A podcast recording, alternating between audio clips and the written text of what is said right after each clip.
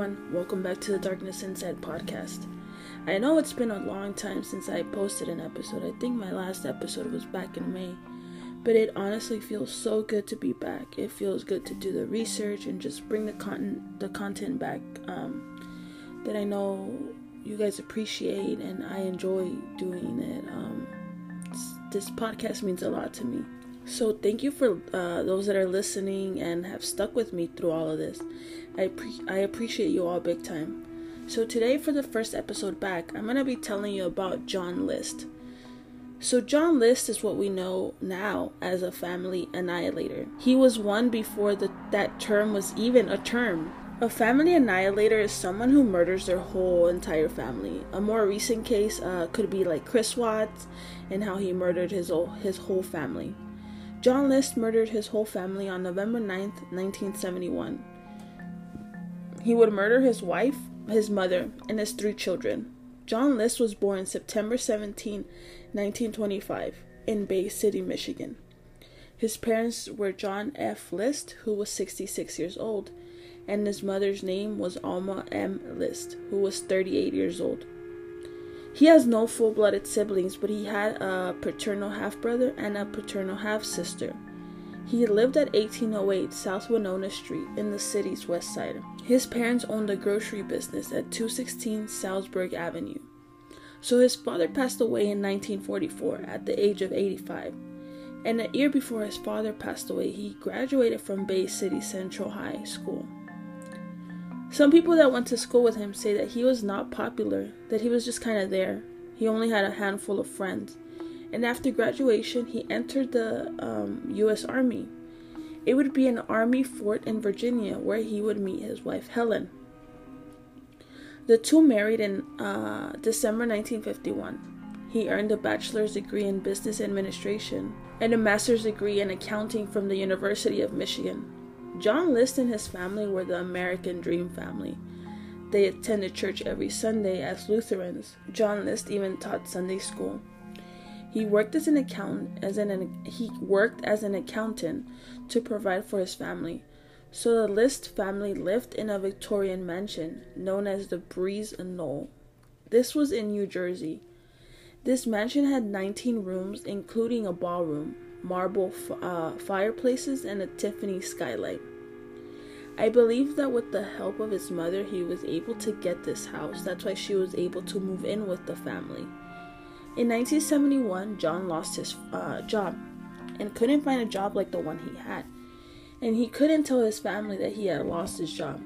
So every morning he pretended to go to work. He would go to the train station and read the newspaper and just kind of figure out like how to pay the mortgage. Um, he was even taking money from his mother's bank account to pay the mortgage. He refused to go on, wel- on welfare. He thought as a man he should be the one providing for his family. Um, he would later say that this was that the only solution that he saw was to murder his family. He feared that his family lived in a world full of evil and that poverty would turn them away from God. He wanted to make sure that they made it to heaven. On November 9th, 1971, John List would murder his wife, Helen, age 46, his mother, Alma, age 85, and his three children, Patricia, age 16, John, age 15, and Frederick, age 13. He shot them methodically, one by one. He says he approached all of them from behind. So he actually waited for the children to leave for school, and then he shot his wife um, in the kitchen as she drank. He shot his wife in the kitchen as she drank her morning coffee. He then went up to the third floor where his mother's room was. He says he kissed his mother just like Judas and then shot her. Then he waited for Patricia and Frederick to return back from school and shot them as soon as they returned back from school. After killing them, he made himself a sandwich and had lunch. He closed down all the family's bank accounts. He then went to his son uh, John's high school soccer game. John was only 15 years old and was apparently his favorite. But the 15-year-old John List wouldn't go out with but the 15-year-old John List wouldn't go without a fight.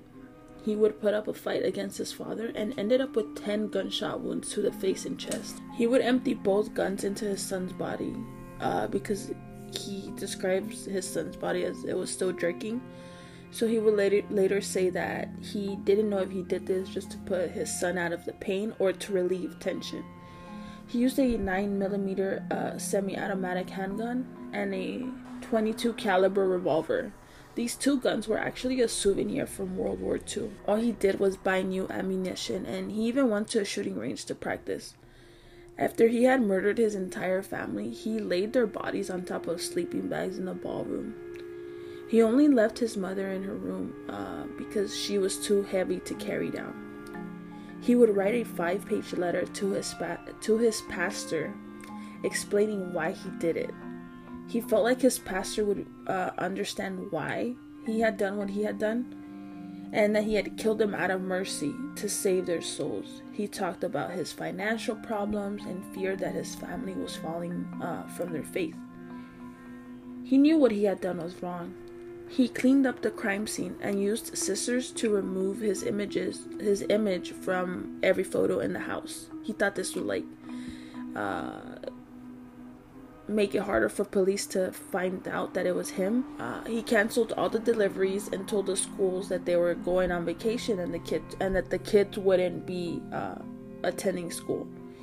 He even slept in the mansion where all the dead bodies laid and the next morning he turned the lights on and played religious hymns through the intercom system of the house. And he would walk out of the house and disappear for 18 years.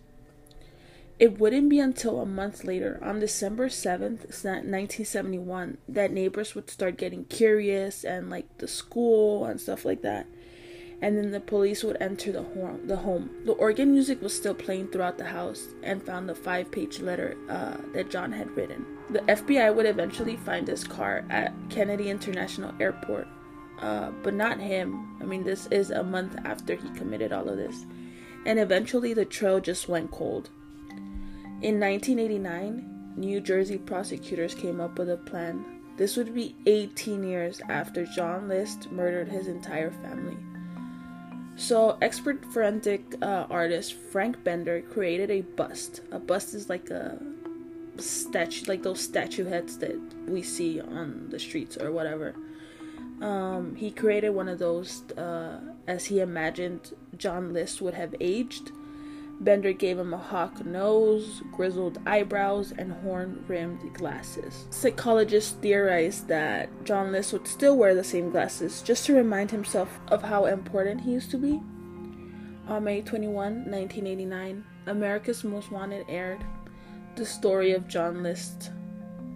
In the show, they showed the bust that Frank that Frank Bender had created of how John List might have looked as he got older. 22 million people would watch this episode. So tips just started coming in. But one tip from a woman in Richmond, Virginia, thought her next door neighbor looked like Robert Clark. She even said that her neighbor was an accountant and also attended church. So the police went to his house and spoke to his wife, who had uh, who he had met at church. She helped officers fill in the 18 years that he had disappeared. So after he had murdered his family, he took on the name Robert P. Clark, and he settled in Denver, Colorado. He met Dolores, who was a widow at church, and the two married in 1985. The two would later move to Virginia, where he worked as an accountant on June 1st, 1989, on June 1st, 1989, only nine days after the case aired, police made the arrest and arrested him at his workplace. Fingerprints did confirm that he was John List, although he denied it. The trial began in 1990, and defense lawyers argued that he suffered from PTSD from his service in World War II and Korea. Although expert psychologists do believe that when he committed uh, the murders, he was going through a midlife crisis. But that still wasn't an excuse to murder five people. On April 12, 1990, the jury found John List guilty, and a judge sentenced, sentenced him to five life terms in a New Jersey prison. He was 65 years old at the time. In 2002, he had an interview with Connie Chung. He was asked why he didn't kill himself, and he said that if he died by suicide, he wouldn't make it to heaven. He also says that when he gets to heaven, his family will have either forgiven him or they won't remember what happened, and they'll just enjoy each other's companies, just like they did on Earth. John List was very methodical with how he planned to kill to kill his entire family. He says that he even asked uh, asked them one night during dinner how they wanted their funerals to be. He had even caught uh, the end of the America's Most Wanted show, and he describes feeling nervous, but that his wife hadn't recognized him from the bus. John List died on March 21, 2008, in St. Francis Medical Center from complications of pneumonia. The date was Good Friday. He was 82 years old. One creepy fact is that the, the mansion did burn down several months after the murders were committed, and the cause of the fire was never found. A new property was built on top of the old house. In an interview in 2008, in an interview in 2008, parents told reporters that children will not walk past the house, or some people don't even want to live on the same block as the house. So I came across this case. So I came across this case um, as I was watching the new show on Netflix called The Watcher, which is actually a real story too. The Watcher House. It's pretty creepy. You guys could check it out. Uh, in the show, there's a character loosely based on John List, and I was kind of interested. And I was kind of interested because they kind of gave like a brief backstory um, of what he had done, but in the show they use a different name.